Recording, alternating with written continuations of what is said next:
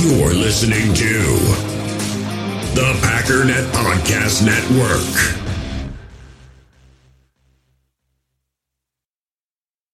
We all have smartphones, and we all know they're pretty amazing, but they also can be amazingly distracting, especially when we're around other people. So U.S. Cellular wants us to reset our relationship with our phones by putting down our phones for $5. That's right, a company that sells phones wants us to put down our phones. And to see what we find, learn more at uscellular.com/built-for-us.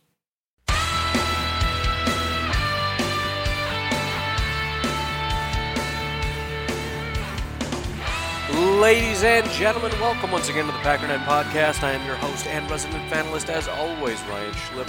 Check us out online, packernet.com. Find me on Twitter, pack_daddy app. So, no, you don't need to adjust your dials. Your phone isn't broken and betraying you. I've been out of commission for a couple days, and I told you that might happen, but, you know, sometimes people still panic. That's all right. Everything's fine. Not dead quite yet. We'll see how high stress this season is, but I feel confident that I've got a couple good years left on this heart, so don't give up on me quite yet. I'm sure the Packers will send out a press release if anything happens to me anyways, so you'll be well informed, I'm sure. But because I've been out a couple days, what I'd like to do today, because I'm a little bit behind myself, is get caught up on a few questions. I've got a backlog of text messages and voicemails, etc., etc., that I would like to get to, and we'll see where that leaves us. And then today, because I always overestimate my abilities, the plan will be to get caught up on day 3 and day 4, and what will be day 5 today, and get you a little bit of a update tomorrow. If that seems unlikely, it's probably because it is, but that's still the goal, and I'm still going to say that's what's going to happen. Just because I never follow through is no reason to start doubting me. Because one of these days, I'm actually going to follow through with something, and you are going to feel real foolish that you didn't listen. But anyways, I appreciate you guys hanging in there. I know that this is a really weird time to go dark, considering there's so much going on. But it wasn't planned, and all the reason in the world to be super excited, because things just keep getting better every single day. Last week, we finally got to hear some news. This weekend, we finally got some pads on. This Friday, we're going to have a televised event, which, granted, family night isn't fun to watch anymore, but you're still going to see Packers on TV. It's still going to be that thing where it's like, man, we get to see the Packers, and then it's really underwhelming. But you know what? We're building up to it. Friday, as in this Friday, you're going to turn on your television, you're going to see the Green Bay Packers, and that's going to be awesome. Then, 3 days later, we have joint practices with the Houston Texans. So, Monday. So, we get through the rest of this week. By Friday, we got family night, so that's awesome. Then you get the weekend, which is cool because it's a weekend. Then, starting Monday and Tuesday, you got joint practices with the Houston Texans. And then on Thursday of next week, basically a week from now, our first preseason game against the Texans. We get to watch all this stuff on TV. And I don't exactly know how much the starters are going to be playing, but you feel like there has to be quite a bit.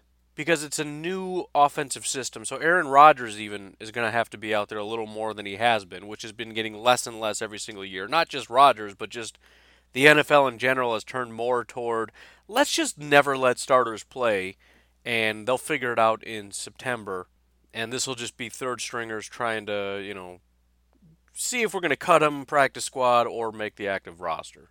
But you look at the defense especially, I mean, we've got two safeties that have never played a snap for Mike Pettine. Pretty much all of our corners are in their, you know, well, two of our corners are in their second year. Kevin King has accrued about one total year, and it's his second year in the system. Tremont is a super veteran because he's not only been in the league for 78 years, but he's been with Mike Pettine for now 3 years because he played with him with the Browns. But, I mean, you know, the defensive line and the Smiths and Gary and just everybody. So you'd think they'd need some live reps, and obviously the entire offense. This is their first year under Matt LaFleur, so I'm hoping. I'm just saying, I feel like the starters should be getting some reps, so I'm hoping we get to see something cool, at least a little bit. And look, even if it's third-string guys, you're still going to get to see Matt LaFleur's offense. So it's still going to be something kind of cool, like, oh, man, imagine if that was Rodgers and Devontae doing that. That'd have been cool. Instead of that sweet, sweet interception, that would have been something better than that. Anyways, I'm jacked up. All kinds of jacked up. But anyways, before we dive in, please remember to leave a 5-star review if you enjoy the podcast. It helps me greatly. iTunes, Stitcher, wherever it is you're listening, go ahead and leave me that review. It is greatly, greatly appreciated. Check the description. You can see the phone number to text or call. It's a Google Voice number, so don't worry. You're not going to call me and be like, what do you want, man? Just go straight to voicemail. So just call and rant. And I get a cool little transcription from Google, which doesn't make any sense, and it's hilarious to read it. One of these days I should just read it as Google transcribes it. They're pretty hilarious. But because I can't listen to it right away, I usually try to read it and figure out what it's saying, and I don't know. It's a fun little game.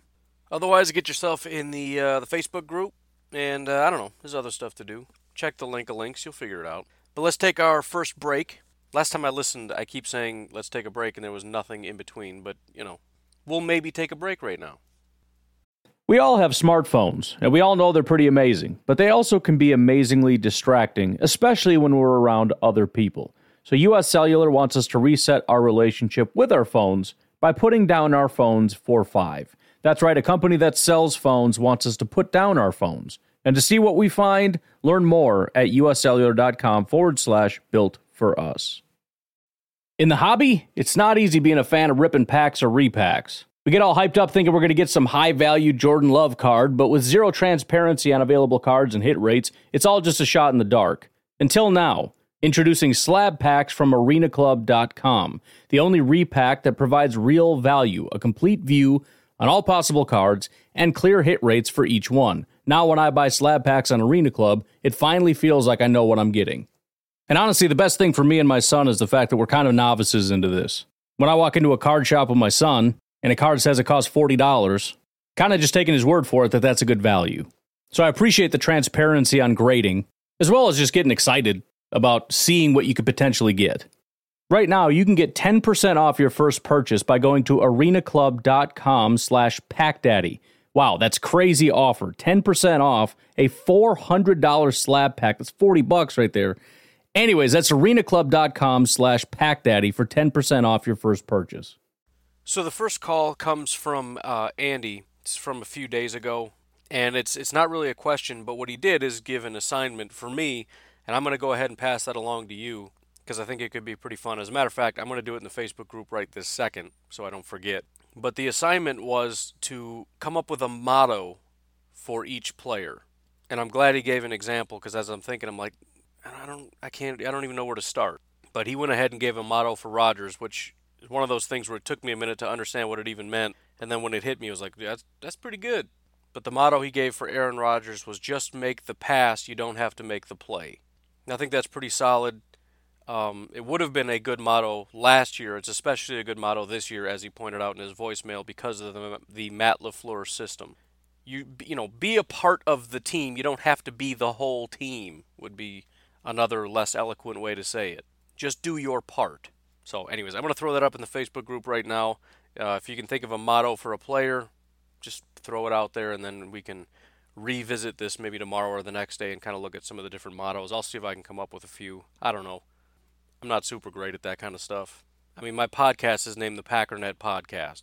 My nickname is the Pack Daddy. I mean, this is the extent of my creative abilities, so don't expect much from me. All right, it's in the Facebook group. Get in there, see what you can come up with.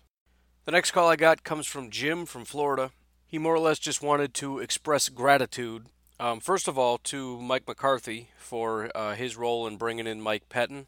And I still am in the camp of believing that he's one of the, it's hard to say because there's some brilliant, I mean, Vic Fangio and Bill Belichick and some great, as much as it kind of goes downhill when they take that head coaching role, typically, a lot of them, and Mike Pettine included, a lot of them as defensive coordinators are just unbelievable. I'm still kind of waiting to see. I mean, you can't blame him for last year. He was playing with, again, Dom Capers' pieces, and I think Ted Thompson and Mike McCarthy weren't doing anyone any real favors in terms of personnel and also, you know, coaching staff, which was overhauled. But I also, you know, I don't know. we don't know exactly where he's at. If we were to rank Mike Pettine among defensive minds in 2019, because, again, the NFL evolves, and it's a matter of how much you can evolve with it. And Mike Pettine has evolved. It's just a matter of what is he now, what is his defense now, and whatever. But anyways, he wanted to express gratitude for that, and I am excited about having Mike Pettine. And also for Mark Murphy for bringing in Brian Gutekunst, and not bringing in, but elevating him to the GM role. And I wasn't sure if he was being sarcastic at first, but it doesn't sound like he was. But just how essentially cold-blooded Brian Gutekunst is. And I do think that's necessary. You know, I mentioned before how it was just different in the past. Not that Ted Thompson wasn't, you know, he was more than willing to get rid of guys when they got a little bit older, but I think we were more focused on retaining players in the past. And as he pointed out, you know, not only is he just cutting everybody. I mean, it seems like he just, once you hit 30, he's like, all right, good enough, you're out of here. But even during the season, the amount of cutting that he did. And you know, it also has to do with Mike Pettine. You know, I was listening to the interview this morning from Mike Pettine, and there was the comment about Montravius taking the biggest leap, and that was all I heard, and that's all anybody wanted to talk about. But if you listen to it in its fuller context, he flat out said he did not like Montravius in his first year. And I believe if he had not shown progress, he could have been the one that was getting cut, because Brian Gutekunst is revamping this team and trying to make it fit the image of Mike Pettine, and also with Matt LaFleur. So you're seeing a lot of cuts, and that, to Jim's point and to, you know, what he's talking about, it is important to have a guy that's got ice in his veins, that, you know, if Mike Pettine just comes along and says, look, this isn't a fit, this isn't working. And I there's no question that's a big part of what happened with Mike Daniels. It's just, he's not what I want. And as crazy as that seems, because you feel like Mike Pettine can just do whatever, no matter the scheme, Mike Pettine says, no, I need, you know, this. And you look at the age and you look at the price and everything else, and that's not an easy decision to make. Again, to Jim's point and to his credit, to be that confident in yourself and to be that that would not be easy. Even if everything lines up, even if your defensive coordinator says it, even if the guys in the locker room don't care for him very much, to be able to say, all right, we're just going to cut him. Zero compensation, just let him walk out the door. That's it's a bold move. You know, and you got Jordy, you got Perry, you got Clay, you got Cobb, you got Daniels. These are guys that have produced. And, you know, obviously Nick Perry and Clay Matthews weren't doing much where they were at. But, you know, again, Jordy, that was a big one. Didn't really do much after he left. Cobb, you know, hasn't really been a superstar, but he's still very much liked by the fan base. You know, Aaron Rodgers really, really likes the guy. But, you know, he doesn't care. His goal is to build this roster the way it needs to be built, the way the defensive coordinator wants it, the way Matt LaFleur wants it, the way he wants it, and that's just the way it's going to be. So, yeah, and as I've said before, it's how he needs to be, but it also doesn't quite give us an idea of good or bad. Are these good decisions or bad decisions? We don't really know yet, right? This is the first year, at least defensively. We haven't even seen the overhauled offense yet, because, you know, next year we might be talking about the same thing. Tons of cuts, tons of this, that, or the other, and, you know, it's just a matter of, well, he's just rebuilding it in Matt LaFleur's image. I don't know. But this is kind of the first year that we're going to get a better look, right? You know, this is where we can start taking away the excuses from Mike Pettine if things don't go well. These are your guys. Obviously, you signed off on Amos, you signed off on Savage, you signed off on both Smiths, you signed off on Gary, you signed off on pretty much everybody that's here. But I think there's room to be optimistic, and I'm glad that, as Jim said, that he's at least doing the right thing, because this is what you need to be doing. As much as, you know, the fans might scream and kick and holler at you, it's good that he has that ability. The next call I got was from Duncan, and it's actually something, and again, I've been out and I've been wanting to look into it, because I think there's some validity to it. And really, I think when it comes to Mike Daniels, which is the core of his comment, you can say a lot of different things, and they're probably all true. The one that's kind of hanging out there in terms of whether there's validity or not is whether or not it was a locker room move. And what Duncan essentially had to say was he does not think it's an accident that it happened the day before camp opened. And the reason for that is because he said from day one, the goal is, the plan is, and what will be a post-Mike Daniels defense, a post-Mike Daniels locker room, right? And in other words, there's going to be a new energy and a new everything from day one. And again, I want to explore that a little more because it was actually, and I haven't been listening to other Packers podcasts for the most part, but I'm probably going to ramp that back up because interesting things are actually happening. I mean, even NFL podcasts, they can't even find things to talk about in the offseason. It's been just horrible. But I jumped back on Blue 58 the other day, and he was talking about a couple different Mike Daniels incidents, and I hadn't even heard about some of these. But, you know, for example, there was an incident where he was screaming at people in the shower. It was, like, caught on whatever, but just berating them. And there were some other comments from Devontae and some other players. I don't think this was from that podcast, but somebody else made a comment essentially, I think it was in the Facebook group, about Devontae and a few other people and their comment. I'm going to dive into that another time, but I find it interesting. It doesn't really matter. And again, it's probably a little bit of everything. But, you know, and I've mentioned this before, and essentially I do agree here with what Duncan is saying, that I've been saying since last year, this is a big part of what's going on is locker room stuff. There's a certain energy and there's a certain vibe that you need to have, and coming together as a team. Coaches are talking about that constantly. Matt Nagy just did an interview recently, and he talked about, you know, building a culture and just getting that buy-in and getting the energy and just, you know, trying to set a tone. And if you look at last year, that's not a tone that anyone is trying to set. Mike Daniels did not set that as a goal. You know what I want? I want stoic, whiny crybabies in the locker room that go to the media and talk about how things aren't going good and pout and, you know, kick everybody under the bus and I don't know what to do, and whining and complaining, and this is kind of what I'm building here. That's not anybody's plan. It just fell apart, and so, you know, that's a big part of what Matt LaFleur needs to do, similar to what Matt Nagy did. You look at Sean McVay and how he just brought in this different sort of energy and vibe, and again, as silly as it seems, it's not, and that is a big part of what being a coach is, and, you know, so that process began last year. With, you know, Brian Gutekunst doesn't necessarily set that tone. That's going to be set by the head coach and the coaching staff. You know, Mike Pettine is going to be largely setting the tone for the defense. But at the very least, Brian Gutekunst is getting rid of just whatever negativity he can. You know, essentially he's got a hit list, and there's certain people you can't cut. And I'm not going to name names, but there's certain people that it's like I don't like their attitude, but you know. They're not going anywhere. And honestly, I really think Mike Daniels was on that list as somebody that I just don't really want here. You know, even you look at guys going back to Demarius Randall, where, you know, he was not great for the locker room. And it's just a matter of we're not going to cut him because we need him, right? He's our number one cornerback and all that stuff. But as soon as we started drafting other corners and everything, it's like we're moving on.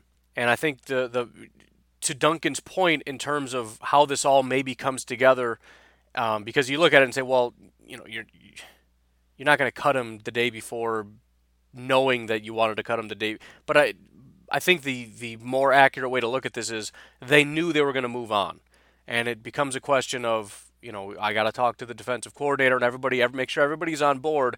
And essentially, the process probably for a very, very long time is we're going to move on from Mike Daniels, and at the very least.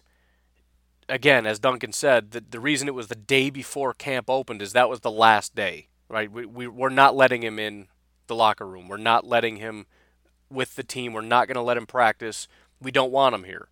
Granted, it probably could have been a day before, you know, before he shows up and everything else. But this was the last day, and if we can't get something done, we got to just cut him because we just don't want him in the locker room. We don't want that energy. We don't want that vibe. We don't want him setting his tone for the locker room. And I'm you know, I don't know that any of this is true. I'm just saying, to Duncan's credit, that makes sense to me. We waited until the absolute last day, but we're not going to actually start camp with Mike Daniels because we just don't want the new guys, the young guys, to be influenced by him because he's pulling in a different direction. Mike Pettine is trying to set this tone. Mike Daniels is pulling in the other direction. And it might just be a negativity thing. We got newer, younger, We've got this sort of, you know, optimistic vibe, and we just don't want Mike coming in here and making everybody upset and down and everything else. So that's it for the voicemails. Why don't we just take our second break, and then we'll get into the text messages. We'll see where we're at and maybe add in a couple things from the Facebook group or whatever. With threats to our nation waiting around every corner, adaptability is more important than ever. When conditions change without notice, quick strategic thinking is crucial, and with obstacles consistently impending, determination is essential in overcoming them. It's this willingness, decisiveness, and resilience that sets Marines apart. With our fighting spirit, we don't just fight battles, we win them. Marines are the constant our nation counts on to fight the unknown. And through adaptable problem solving, we do just that. Learn more at marines.com. Got a couple text messages from Kyler, and he's got such a running list, I forget which ones I've addressed and which ones I haven't. I'm pretty sure I already touched on do you think Aaron Rodgers is regressing? So we'll go one after that. And the question is, do you think the Kizer trade was just to get rid of Randall, or do you think the Packers saw something in him and actually wanted him? I tend to think that they actually wanted him, but if you look at, for example, what happened with Mike Daniels, it's possible they wanted a little bit better compensation, and Kizer is the best that they could get. So in other words, they wanted him enough to actually accept that, because we know now that they'd be willing to just cut him if nothing else. How badly they wanted Kizer, I have no idea. I know that there were rumors about the Packers being tempted to pick him in the draft over Kevin King. My contention has been that was maybe Brian Gutekunst's voice, and with him kind of restructuring things, maybe he decided to rectify that decision by getting rid of somebody that he never really liked, because that was one of the things he did also, was start cutting a bunch of guys that maybe he didn't want to pick. He never really cared for them, and So yeah, I think they like Kizer is the answer to that question. The other thing that I'm starting to realize is I just really think, and this is true with Josh Jones as well, I think the Packers had no real intention of keeping him and probably wanted to trade him anyways. He was probably on that list because hearing Mike Pettine say that he came in and did not like Montravius kind of stunned me. And it just kind of gave me a clear picture of what I kind of already saw and was talking about, right? Why are Mike Daniels' snap counts so low when I feel like he should be a lot higher? Why is Josh Jones just not even on the field? I mean, they wouldn't even let him on the field until we were just decimated with injuries and there was literally nowhere else to go. It just became abundantly clear that there are certain people that Brian Gutekunst just doesn't like and didn't want on this team, that Mike Pettine doesn't like and didn't want on this team, and that's probably going to be true with Matt LaFleur as well, which is why we might see some surprising options on offense, right? We're already seeing Danny Vitale just get a ton of snaps and reps, which Mike McCarthy didn't really do very much with him. You know, there's hype about Trevor Davis. I don't actually expect him to be a massive contributor or even necessarily make the roster, but just kind of out of nowhere, he's kind of getting more respect than you ever heard or saw with Mike McCarthy. I mean, they kept him on the roster. They liked him to some degree, but he didn't seem to have any real ability in that offense. So it's just interesting to me that, and again, it makes sense. If you just don't like somebody and don't think that they're a contributor and we never should have drafted them, don't double down on a bad decision by keeping them and saying, well, we can't just cut a bunch of people. We need people on here and whatever. For that reason, that's why Brian Gutekunst came in and just cut. But also to that point, he's not going to add somebody he never liked anyways, right? If he's going through and saying he's garbage, I never liked him, he's not going to add somebody that he thought I never really liked him anyways. So again, they liked some people in that room like Kizer and wanted him over King. I think Gutekunst, maybe even if he was a little more King than Kizer, was probably one of the voices that said we should get Kizer. Because, again, he just has no desire to have certain players on this team that he doesn't think are going to be good players. And so, and that's the one thing that gives me hope for Kizer. He was seen by a lot of people as a first-round talent. And I think Gutekunst, because he brought him over, still believes that he has that first-round kind of potential. It's not speaking super highly of Gutekunst at this point because we haven't seen it very much, but I'm hoping with LaFleur and his system, maybe things are going to start to show out a little bit. That potential's in there somewhere. He has that ability. I mean, the upside for him is just incredible. I mean, we're basically looking at it and saying there's Aaron Rodgers and then there's three other quarterbacks that are pretty close to evenly matched, and that shouldn't be how it is. DeShone Kizer is playing like an undrafted free agent. He has first-round draft pick ability somewhere in his soul, and it has to come out. It may never, but again, Brian Gutekunst saw it, believed in it, and I don't expect anyone really believes that he's going to take over for Rodgers at this point, or even at any point, even when the trade went through. But to have a quality backup, that should be the goal, like a guy that can come in and win football games, especially if we have a better defense, a more scheme-driven offense. If he can come in and just execute and just deliver the ball where it needs to be, when it needs to be. If Aaron Rodgers goes out for a game, assuming we're not playing the Chiefs or the Rams or, you know, some other top-tier team, there's a real chance and a real opportunity to win that game. And, you know, it's really not surprising that almost every single time a backup came in for the Green Bay Packers, it was just devastating. Because, again, Mike McCarthy's whole offense was predicated on, and as James Jones has said 1,000 times and as I've said 1,000 times, it's not about taking what the defense gives you. It's about taking what we want. It's about we're better than you. We're going to line up, and we're just going to beat you, which is great when you have Aaron Rodgers as your quarterback and you have five basically number one wide receivers on your team and one of the best offensive lines in the game. And you know, you can do that. But then you get a guy like Kizer or any number of the 17, 20, 25 different backups we've had over the years that have come in at different points in the year, different points of time, and they just can't execute to that level because it's a really, really hard thing to do. And if you don't have an Aaron Rodgers or some quarterback at that level, you're not going to succeed in that kind of offense. Now, a Matt LaFleur offense, you can kind of see where, even though obviously Aaron Rodgers is going to execute better, you still have an ability, right? It's about scheming guys open. Well, if there's a guy open, an NFL-caliber quarterback, a guy that's even on a practice squad and in the NFL team, should be able to deliver a pass to the wide-open guy. It's going to be a lot more mistakes, a lot more bad passes, but again, we just need enough to be able to execute within the scheme. And that's, you know, again, assuming that you're going to have help from the run game, you're going to have help from the defense, you're going to have help from special teams. If you have all that stuff in place, you know, the hope is, with all that assumed, Kizer could be able to come in and just not lose us a football game. And yeah, to circle back to your question, I think the intention was to bring him in. They would not have accepted it if they didn't think that Kizer was somebody that they wanted on their team. I don't really know how badly they want him, but I tend to think that they, you know, Brian Gutekunst really likes Kizer. So the next question also from Kyler, and it's a little bit aged, but, you know, whatever. It says, what happened with Mike? Who are we using to replace him? And would we go out for someone? So the second question has already basically been answered, no, which kind of helps us to answer the first question, right? We didn't go out and replace him with somebody. Why?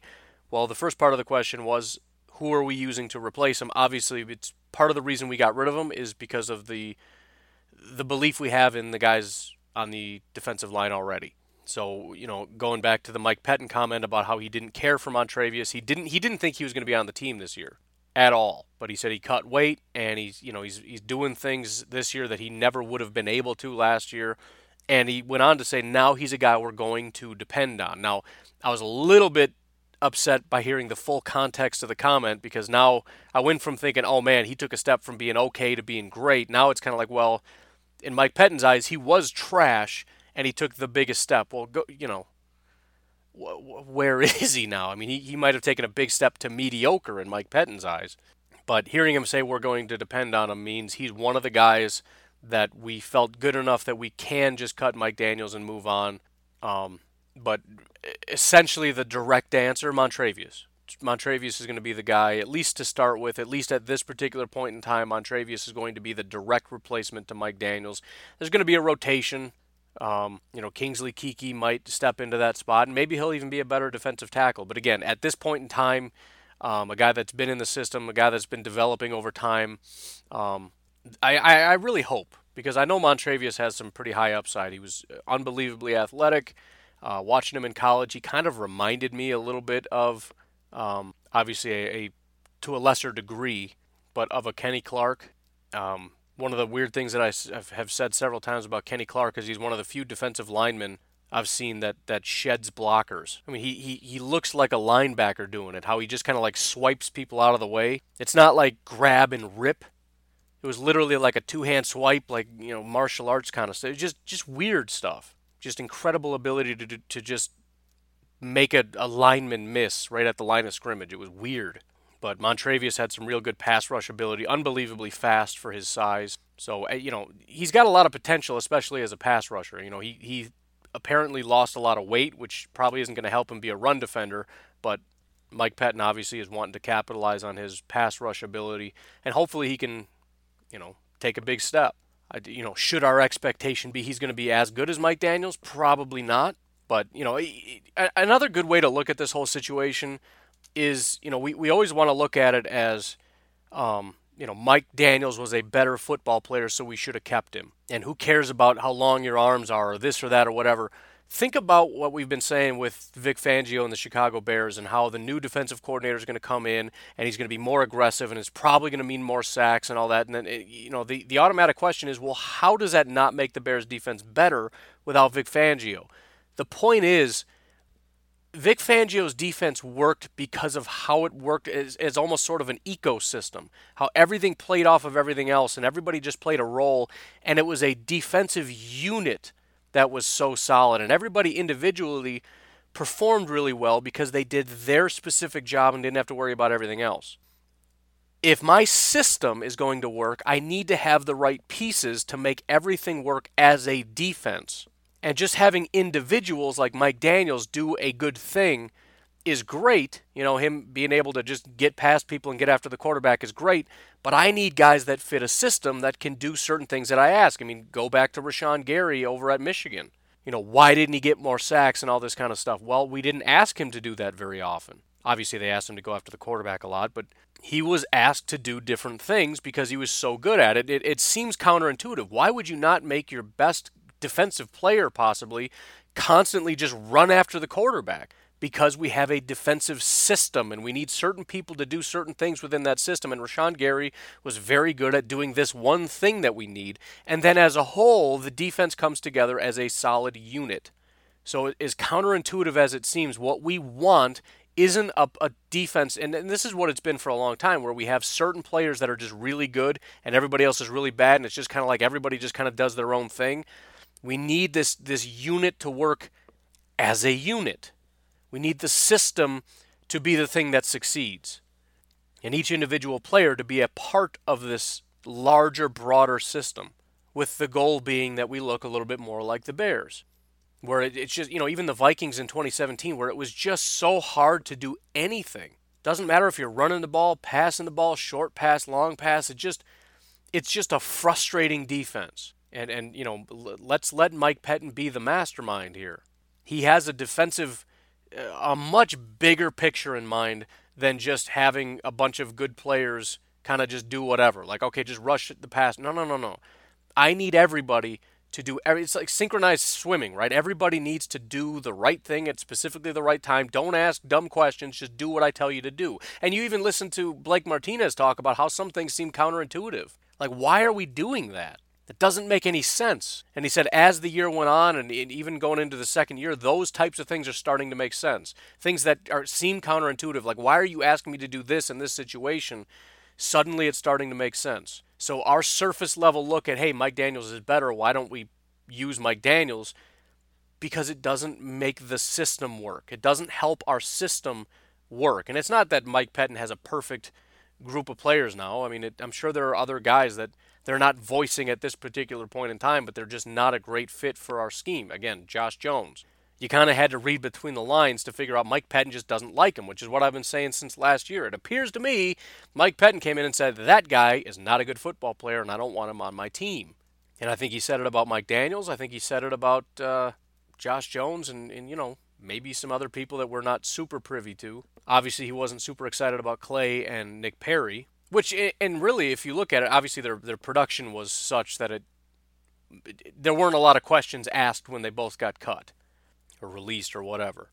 But I think even if they had performed at a relatively high level, that may have also been one of those kind of big question marks, because you look at Preston Smith, Za'Darius Smith, Rashan Gary, it certainly doesn't look like Clay Matthews, maybe a little bit like Nick Perry, but, you know, he's got the guy that he wants, the guys that he wants now. But now is the point when, okay, you got your guys, let's see this thing work. So hopefully we get a better idea of what's going on and how the defense works. It's also exciting because, you know, if the defense is even, you know, good, it doesn't have to be elite. I'm talking like 10th.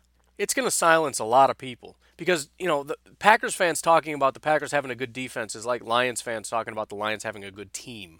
And we all want to dismiss it outright because, oh, I know, you guys are going to be great, just like every year. I understand. But you just dismiss it because it's the Lions. But as I've been saying, one of these days, the Lions are going to have a good team. And you got to kind of look at the actual situation and gauge, you know, this might actually be a pretty decent team. You look at their defensive line, especially now with Mike Daniels. You look at the cornerbacks with Slay, and then they brought in their slot corner. You know, Jelani Tavai, I don't know what they're going to get there at linebacker, but again, their offensive line is still decent. Matt Stafford is a decent quarterback, decent wide receivers, a really good running back. Might actually be a good team. Same thing with the Packers defense. Anytime you want to chirp up about it, everybody just starts laughing.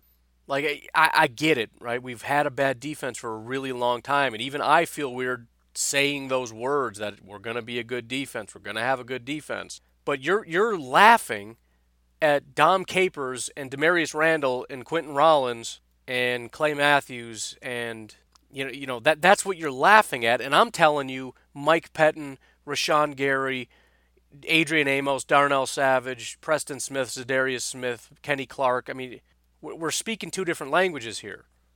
So one of the biggest things I'm excited for and hopeful for is for the defense to really be on par with the other NFC North defenses, with the Chicago Bears defense, the Vikings defense, the Lions defense. And the Lions defense is no different. Everybody laughs when you say they're going to have a good defense. And I would say the Packers have a better chance of being a good defense just because our secondary has been so revamped. Still a lot of questions there. What's Kevin King going to be able to do? Tremont sounds like he's going to be in the slot. What does that say about Josh Jackson? I don't know what his role is because he was kind of the slot guy before, which I didn't really care for. But if Tremont's going to take the slot responsibilities and Kevin King is still going to be on the outside, it sounds like Josh Jackson is the odd man out.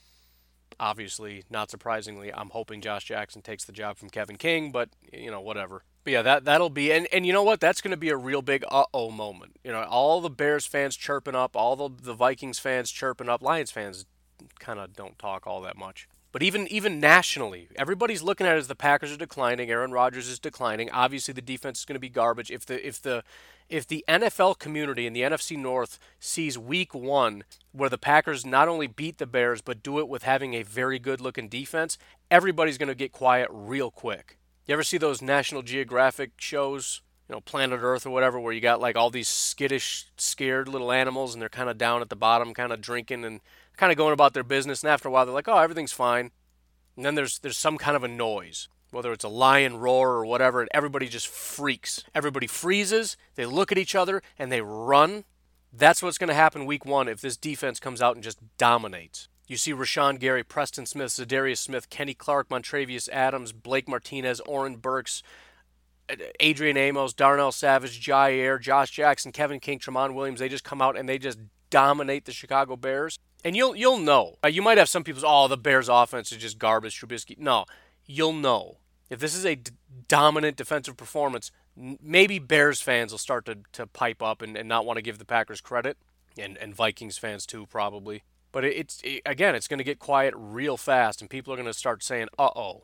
Because everybody knows what Aaron Rodgers can do. And as much as everybody wants to open their big mouth about how he's declining and all that, if suddenly this offense gets back on track and he starts completing passes and the offense looks efficient and they can do what they used to do where it was just, you know, you start at the 10-yard line, you just keep, you know, getting first down, keep working your way down the line and get a touchdown. And then the Bears offense comes out and it's just, no, that ain't working.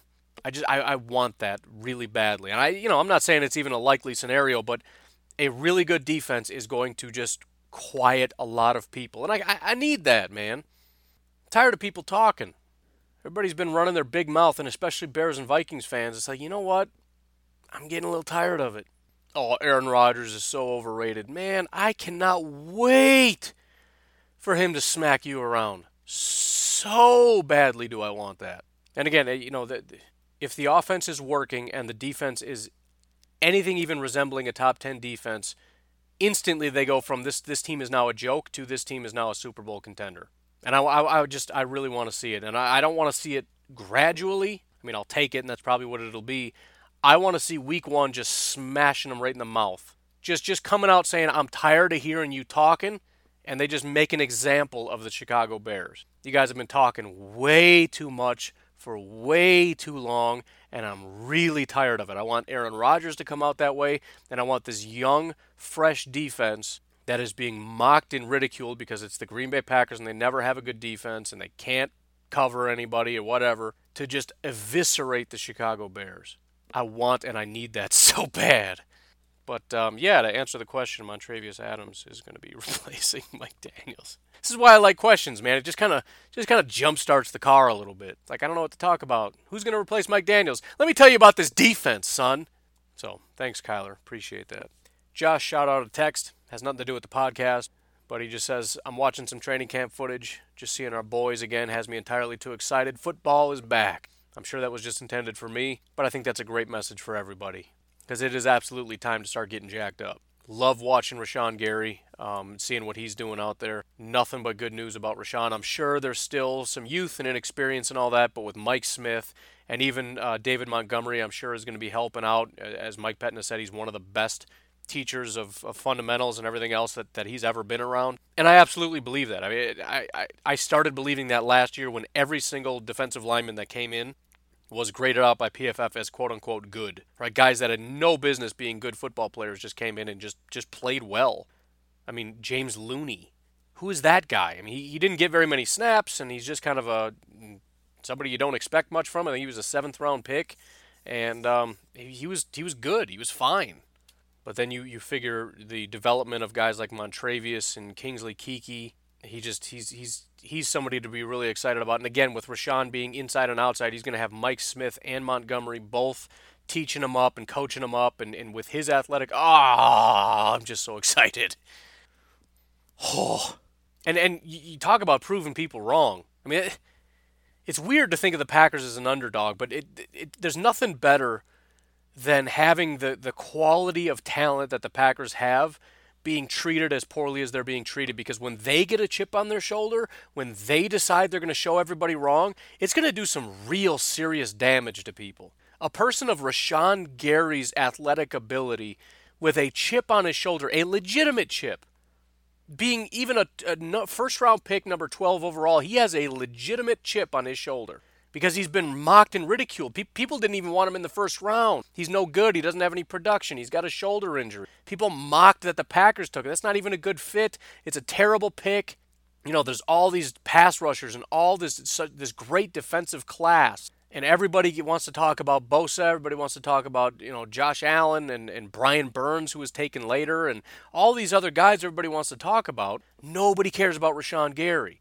I want him to go so scorched earth. And again, one of the things I loved, I listened to him talk to Rich Eisen, is who it was. I couldn't think of his name last time, but he was talking to Rich Eisen, another Michigan guy. And he was talking about the fact that he didn't play against Michigan State, and it was a big deal. And just listening to this switch get flipped and just the hatred he had for Michigan State and the love he had, it became very clear that this guy is loyal. And you look at his Twitter, and I know he blocks a lot of people or whatever, but, you know, everything is hashtag put cheese on everything, which is his thing or whatever. He is a Packer. He's exactly what you want, is somebody that comes in and feels a sense of loyalty. You know, those tears when he got drafted, he's never going to forget who it was that drafted him. He is going to fight and bleed for this team and for his teammates. That was the sense I got listening to that interview. He's all about the whole brotherhood community. He was talking about Devin Bush and how much he loves that guy. And, you know, he went out there against that Michigan State team, and he started, you know, I don't remember the clip, he went out and started using his cleats to scuff up the Michigan State symbol, starting a big fight and all this other stuff. And Rashan talked about he wished he was out there to go fight with him. This is a guy who is just madly obsessed with the idea of going to battle with his brothers on the battlefield. And he's working real hard. And you listen to Mike Pettine talk about how he's, you know, we almost have to, not even almost, we have to slow him down a little bit in the walkthroughs because he's too intense. Absolutely do I love that. And when you got guys like Rashan Gary, as good as they are, who have been talked about as being, you know, not very good, when you've got guys like Adrian Amos being mocked as being, you know, he was just a product of a system. When you got guys like Aaron Rodgers being talked about as being washed up, being, you know, whatever. Even Devontae, you know, being sort of disrespected in a way and kind of playing off that chip a little bit. And Rodgers is even feeding into that. Like, no, we are going to show everybody this man is you know, Aaron Rodgers said top three minimum. I mean, this is a team that's starting to build its identity on being the underdog. You know, Matt LaFleur was not a good, you know, offensive coordinator. He's going to be a bad coach. You just go down the line of disrespect. And, you know, that's what happens when you lose, but hey, it's to our benefit. Because if this is a good team with good players, which it is, with actual good systems that are modernized and this whole thing works, and everybody's really mad, and everybody's out for blood, people are going to learn real quick to watch their mouth. And as good as the Chicago Bears might be and could be, and as good as the Vikings have a potential of being, and a lot of these teams, I went through the roster and looked at how good they are and the potential they have, this team reaches its full potential. If the Mike Pettine system starts to really come together, if the Matt LaFleur system is working and Aaron Rodgers is able to operate at a level that he was at, 3-4 years ago, it doesn't matter. I don't care how good the Bears defense is. I don't care if Mitch Trubisky takes a step. I don't care if the Vikings go back to 2017. That doesn't matter anymore. It's the Packers all day. So, yes, I am also excited football is back. I'm not sure if we're going to get through all of these, but Eric from Toledo says, because I was talking about Crosby and how I like Crosby and getting rid of him would be a mistake. And I'll admit there are certain times, and I've talked about this with a friend of mine, I'm trying to get rid of blind spots, and that's one of the benefits of having a podcast where people can call you out on stuff. Because sometimes if you just like somebody, you say that they're really good, and then somebody reminds you of stuff. But Eric from Toledo pointed out that Mason Crosby blew 3 games last year. He said Detroit, Minnie, and Arizona. So I'm trying to go back and see. And it's hard because Detroit we played twice, Minnie we played twice, as he phrased it, and Zona, obviously, we played once. I'm trying to think about are we talking about the overtime against Minnesota? Because I know he missed a field goal in that game, but it was, first of all, it was a 52-yard kick. And he actually made it from 52, but they called it last-second timeout. They made him kick it again, and he missed it. The second time we played Minnesota, the last time we scored, Mason Crosby made a kick. It was 14-24. He made it 17-24, and the Packers never got the ball back.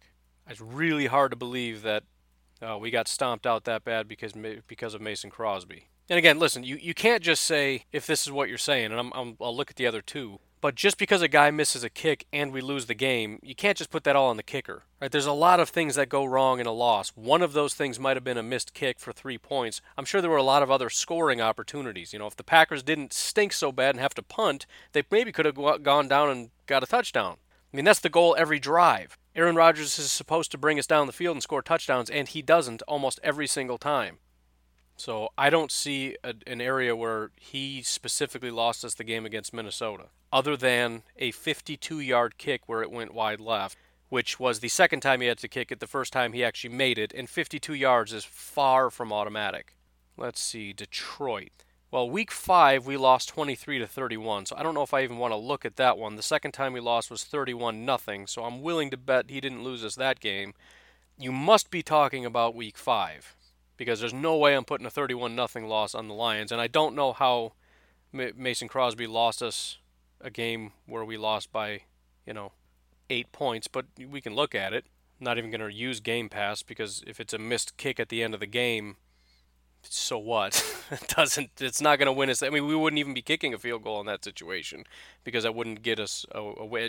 Nothing would except a touchdown and a 2-point conversion, which also does not include a kicker. Oh, I see. See, this is what I'm talking about with blind spot. Apparently, he was 1 for 5 on the day. Now, if we assume he makes 4 of the other, 4 field goals, that would be 12 points, and that would be a win. Even if he makes 3, that's 9 points. So if we say the 50-plus yard kick is still a miss, he missed 1 kick in the 30-yard range. He missed 2 kicks out of 3 from 40-49, and he missed his only kick from... Yeah, that's pretty terrible. All right, I'll give you that one. That's really bad. To be fair, though, if we're just looking at this, he was 20% on the day. In 11 other games, he was 100%. 2 games, he was 50%. 1 game, he was 83.3%. So almost every game, he's 100%. Against Minnesota, again, not his fault. He was 5 of 6 in that game. And really, it's like 5.5 out of 6 because he made the first one and missed the second one. So I'm not super going to blame him for that. And then the 250% games against Seattle, he was 1 for 2. Against Arizona, he was 1 for 2. That was the other one you referenced. One of his only outside of the game where he missed 4 of 5, it was one of his only misses on the entire season. And again, I don't even need to go look it up. If we're blaming Mason Crosby for our loss against Arizona, we've completely lost the entire context of the season. It should not have... I don't care if he missed a game-winning field goal. I don't care. That game should have been 45-7. So yeah, the game against Detroit was horrible. We probably win that game if he just makes some of those field goals. He only needed to make 3 out of 5. Actually, no, we needed 3 more, so he would have to make 4 out of 5. So, yeah, I don't know. Maybe I'll halfway give you that one. I mean, 1 out of 5 is terrible. But he had to have been 4 out of 5 to, win the game, which I don't think is an automatic. I don't know. I mean, I'll give you half credit on that one. But I'm not giving you the game against Minnesota where he was 5 of 6 and only missed 1 kick, which he made on his first attempt from 52 yards out. And then again, Arizona, no, sorry. He made 1, he missed 1. The one he missed was from beyond 40 yards, not a gimme whatsoever, and who cares? We lost by 3, so if he goes 2 for 2 and goes 100%, which he did almost all year, then we're tied with the Cardinals, which is not a win, it's a tie. Don't know who ends up winning the game, and again, who cares? That's pathetic. We lost to the Cardinals because Mason Crosby, we didn't tie with the Cardinals because Mason Crosby missed a field goal? No. He was 30 of 37 on the season. He was 5 of 7 from 50 yards plus. The worst was that 40-yard range, and primarily because of that Detroit game, where he went 1 of 3.